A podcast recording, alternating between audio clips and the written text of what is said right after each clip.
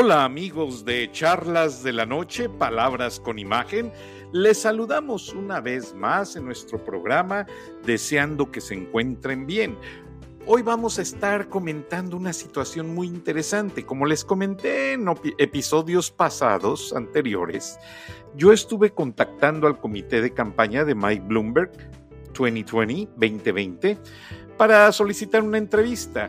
Obviamente, Alessandra Soto me contestó que hay miles de propuestas de entrevistas y que las irán atendiendo conforme vayan teniendo la oportunidad. Pero algo que me llamó mucho la atención es que yo checo muchas fuentes para poderles informar en este show.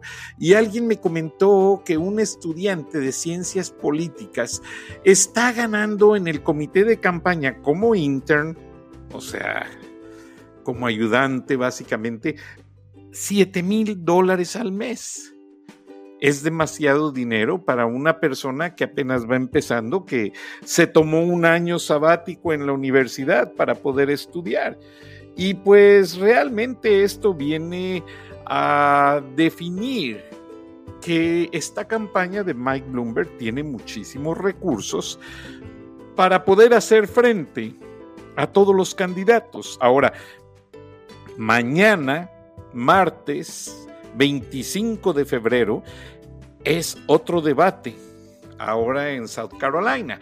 Pero la situación es que aunque Mike Bloomberg no está en la boleta electoral de ese estado, cuya votación es el sábado próximo, estará ya eh, dentro de los estudios de sondeo de todos los encuestadores, de todas las empresas que hacen análisis político y vamos a ver cómo le va, porque del de este debate, el primer debate donde apareció, que no es el primer debate político, aclaro, pero en Nevada, que fue el primero donde apareció Mike Bloomberg, como candidato, pues no salió muy bien librado, la verdad.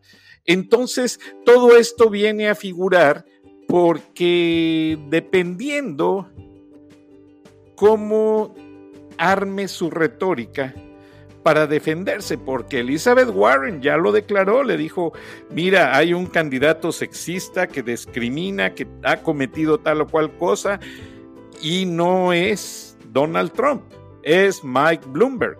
Entonces todo eso va a demostrar una serie de situaciones que han destapado el hermetismo político en torno a Mike Bloomberg. Entonces, todas estas situaciones van a dejar ver un entorno que mucha gente cercana a Mike Bloomberg sabía, pero que no lo daban a conocer. Ahora ya va quedando evidente por qué Mike Bloomberg está invirtiendo muchísimos millones de dólares en una campaña política que más que difundir principios, difundir plataformas de gobierno, difundir planes e iniciativas en las que ha pensado para mejorar la vida de los Estados Unidos, pues se ve que está cambiando el término y haciendo pues una subasta para comprar la Casa Blanca como candidato a la presidencia no deja entrever otra cosa. No se ve una base sólida de una retórica que convenza a la gente. Ahora sí, hay muchos hablando de los latinos, las familias latinas votamos, dicen los hashtag latinos por tal candidato, latinos por el otro candidato, pero vamos a exigirles primero me gusta que haya democracia y que mis hermanos latinos, principalmente en Vegas, donde hay casi un millón mexicoamericanos, estén entusiasmados y voten. Pero no hay que dejar que nos usen solamente para ganar votos. Porque vean lo que pasó. Obama, Obama hasta nos daba discursos en español y hablaba muy bonitas cosas, unos discursos muy convincentes. Pero el presidente Barack Obama fue quien más latinos deportó en sus ocho años de gobierno. Y están los números de evidencia.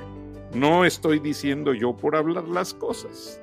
Ahora, ni el presidente Trump ha deportado tanta gente en sus cuatro años como Barack Obama.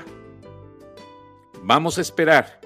Y a mis amigos latinos, piénsenlo muy bien, porque sí es muy bonito aparecer en las cámaras, les regalan una, una camisa con el nombre del candidato y todos muy contentos, vitoreando el tagline de la campaña y hablando que todo va muy bien. No, mejor vamos a esperarnos a hacer un juicio político firme, a poner bien los pies en la tierra.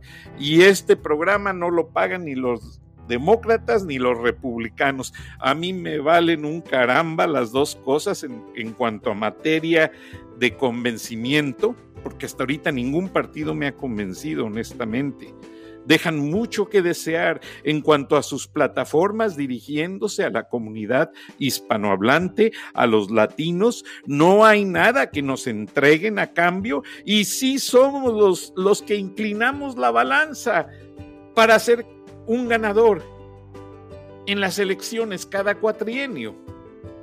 Entonces, por favor, mis amigos, vamos a levantar la cara, no hay que agacharnos. Dejemos salir nuestra emoción, pero no dejar que nos manipulen. Ahora que porque el jefe le va a fulano de tal y que porque el amigo, que porque la vecina, me comentaba en una ocasión una persona que puso su anuncio por su candidato en el frente del jardín de su casa. Y una madrugada observó cómo el vecino fue y le quitó su señal y la tiró en un basurero. Bueno, les quiero decir que hay penas muy grandes contra esas personas. Usted toma el teléfono, si lo vio o si lo llega a ver, toma el teléfono, llama al 911, pide a la policía que venga, siempre y cuando tenga pruebas y evidencias de quién lo hizo y en dónde lo tiró. Y eso es un grave atentado a la democracia. Lo mismo cuando se lleva a la gente periódicos de las cajitas, de los periódicos gratis, eso es un delito federal. O sea, se está atentando contra la libertad de expresión de este país. Entonces tengan mucho cuidado para que no les quiten sus anuncios que ponen en su casa. Mucha gente pone su letrero muy entusiasmada y ahora sí los latinos nos va a ir muy bien, fulanito nos quiere, nos va a ayudar a resolver esto, lo otro. Cuidado, muchas veces queda todo en promesas de campaña. Entonces, no me gustaría que esto volviese a pasar, principalmente ahora cuando se ha madurado tremendamente en cuanto a la conciencia política en este país. Ya todas las instituciones que organizan estado por estado las votaciones, ya sea electrónicas como en boleta, todas tienen instrucciones en español. Y también creo que en chino y coreano en algunos estados como California. Vamos a ver, vamos a ver qué es lo que se deja ver. Ahora, eh, mucha gente me está hablando y mandándome mensajes sobre el coronavirus que ya tiene un nombre técnico. Eh, sí, es de preocuparse. Sí es un virus que está fuera de control en ciertos territorios, en ciertos aspectos, no en la totalidad de los países. Y me preguntan si esto sería una cortina de humo para mantener cierto hermetismo y para manejar el terreno electoral a conveniencia de tal o cual candidato. No, no, yo siento que el problema del coronavirus es un asunto muy serio, que es de competencia de los chinos resolverlo y que ya el presidente Trump, a través del Centro del Control de Enfermedades, les ofreció ayuda para mitigarlo, no resolverlo por completo quizás, pero sí mitigarlo en algunos territorios para que de esa manera no cunda en una pandemia a nivel mundial. Ahora, eh, la gente no tiene de qué preocuparse en los Estados Unidos. Estados Unidos es un país donde se guardan mucho las medidas de higiene se tiene mucho cuidado en, la preservación de alimentos y el manejo de los mismos hasta que llegan a nuestras mesas, de acuerdo a las reglas del Departamento de Salud, no soy yo quien se los dice, pero hay garantía total de las autoridades de que el virus, el coronavirus, no va a llegar a la sociedad americana de una manera así tan rápida o fácil. Pudiese darse el caso de gente que ha estado en China, que está contagiada y que no reporte a las autoridades y que tenga contacto con más personas. Eso sí es algo muy riesgoso. Eso sí es algo que pudiese ponernos en peligro de enfermarnos a todos. Pero dista mucho, dista mucho. El gobierno tiene eh, lo que le llaman eh, time frames, o sea, periodos de tiempo para ir considerando el avance. Recuerde que los Estados Unidos todo lo convierte a números. Y esos números se van a estadísticas, a histogramas, a polígonos, a maneras de interpretar fácil y rápidamente si el problema está creciendo o solamente está latente por así decirlo. Entonces ya hay mucho cuidado y este tipo de problemas, por eso usted ve que hay militares a cargo del Center for Disease Control, el Centro para el Control de las Enfermedades. Entonces, gracias a Lucía que me escribió desde Nuevo México, un saludo, les agradezco.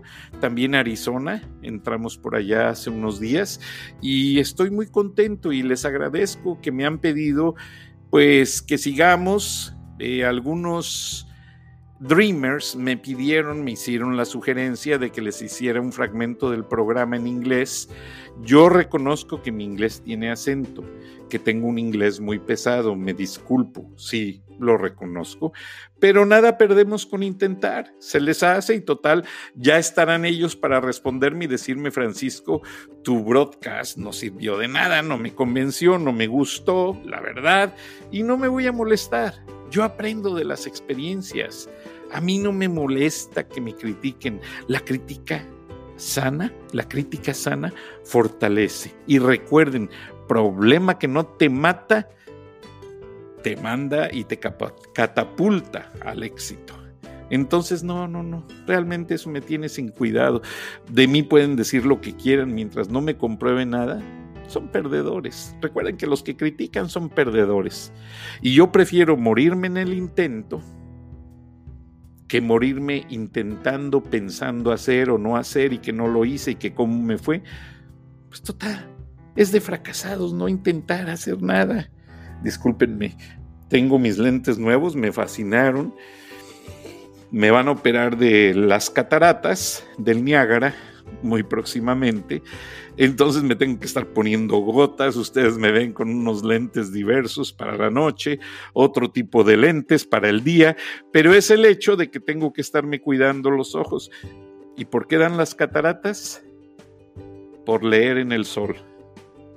Cuidado si ustedes como yo que vamos a la playa, buscamos un buen lugar, sacamos nuestro libro y a leer se ha dicho.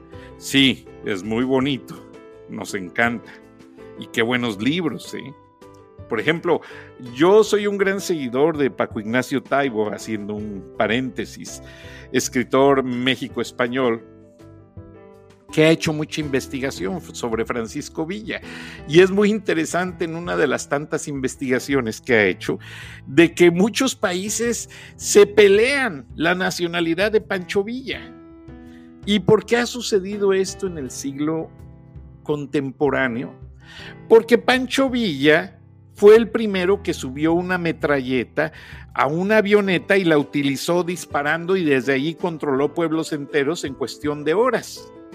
Entonces su biógrafo escribió esto, se publicó en los Estados Unidos, los Estados Unidos mandaron detectives, e investigadores como espías a ver qué es lo que estaba haciendo Pancho Villa, lo comprobaron y al regresar a Estados Unidos, inmediatamente el presidente en turno le ordena al Pentágono, oye, vamos a montar metralletas y armas en los aviones, es el mejor mecanismo de control.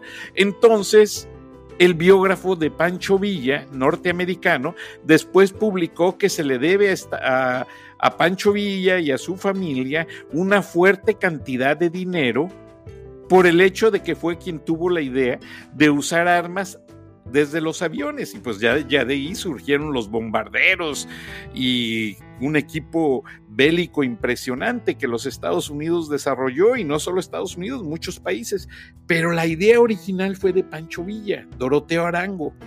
Entonces ahora se andan disputando que si Pancho Villa tiene sus orígenes en los Estados Unidos o de ascendencia rusa o germano o centroamericano. Total, que muchos países se andan disputando la nacionalidad de Pancho Villa. Vean lo que hace el dinero. No es cierto, Pancho Villa es de Durango y bueno, al menos su biografía es lo que dice.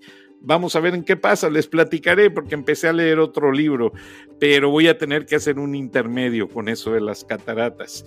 Pero me da gusto que la audiencia mande tan buenos mensajes. Ahora, a partir de hoy sí tengo que hacer un paréntesis para hablar de lo que me comentan, lo que me piden, porque si no, la gente no me vuelve a escuchar. Me piden que desarrolle tal o cual tema y si no lo hago, pues van a perder el interés Ahora le agradezco a las damas que me dicen que les encanta escuchar charlas de la noche, palabras con imagen, que me dicen que les gusta mi voz, pues sí, no estoy aquí por mi voz, la verdad.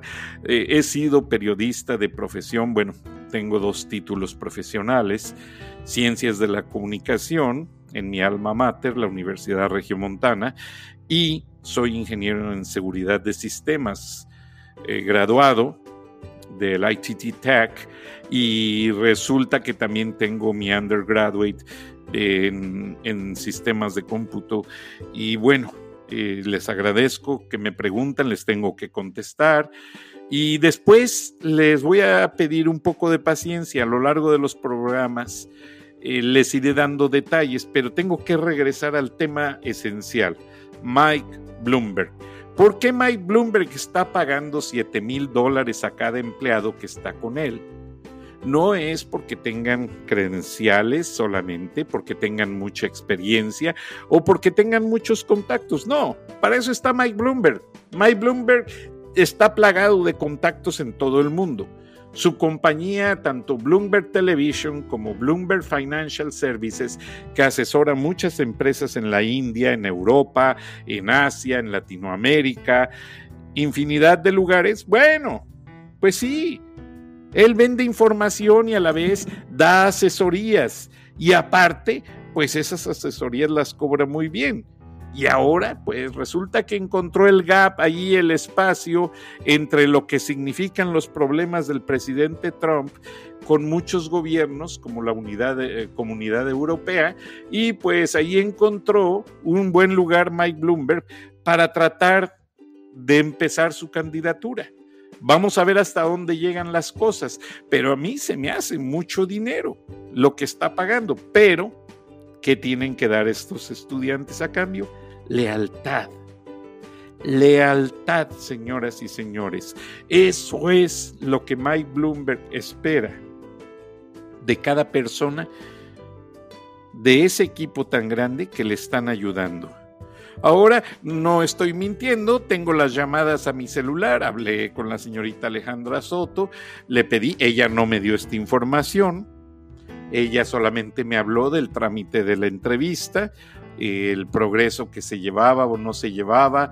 Estaba algo irritada porque yo le dije que no puedo sacar un programa hablando de todos los candidatos sin incluir el punto de vista hacia los latinos para Mike Bloomberg. Y una de las preguntas que irritó mucho a Alejandra Soto fue este, cuando le pregunté que por qué a Univision sí le dieron hace dos semanas ya Mike Bloomberg una entrevista en español. Y ella se defendió contestando que Jorge Ramos, también locutor de Univisión, tiene meses pidiendo una entrevista y no se le ha dado, que en su momento se le va a dar. Entonces mi respuesta fue, ¿cómo si se la diste a Patricia Jainiot, que es una gran periodista? Mis respetos, estuvo en CNN en español por muchos años, hizo entrevistas magistrales a César Augusto Pinochet, entre otros líderes mundiales, y mis respetos, una mujer muy dedicada al periodismo, pero por ahí alguien en la oficina de Mike Bloomberg quiso dar a entender que esa era una entrevista pagada, que era publicidad, que Mike Bloomberg había comprado tiempo en Univision. Como yo no me creo de todos, yo investigo por varios, varias fuentes, varios recursos, me percaté que me estaban tratando de manipular y venderme otra cosa para distraer la atención de mi programa y comprobé pues que sí, sí fue una entrevista pagada, fue propaganda, parte de esos 400 millones que están empezando a gastar. No sé cuánto habrán cobrado, pero el hecho es que Patricia Yainiot no se presta para hacer entrevistas pagadas. Eso sí lo aclaro muy bien, porque Patricia Yainiot es muy profesional, es toda una dama del periodismo, y si Jorge Ramos trató de utilizarla para afectar su imagen no le afectó nada, porque Patricia Yainot es muy profesional y sabe demasiado. Entonces, qué lástima que Jorge Ramos de repente haga lo mismo con su nueva compañera, lo mismo que en algún momento le hizo a María Elena Salinas. Y miren, a María Elena Salinas le fue mejor, está de colaboradora en CBS News y por ahí ven sus aportaciones muy buenas. Entonces, yo le pido a la audiencia que si menciono esto es para que aprendamos a diferenciar lo que es un trabajo bien hecho y profesional y cuando los sistemas políticos, los partidos, tratan de manipular la situación en determinado medio para sus bienes convencionales. Entonces, vamos a guardar esta referencia para el futuro, para ver si en realidad hubo algo de eso.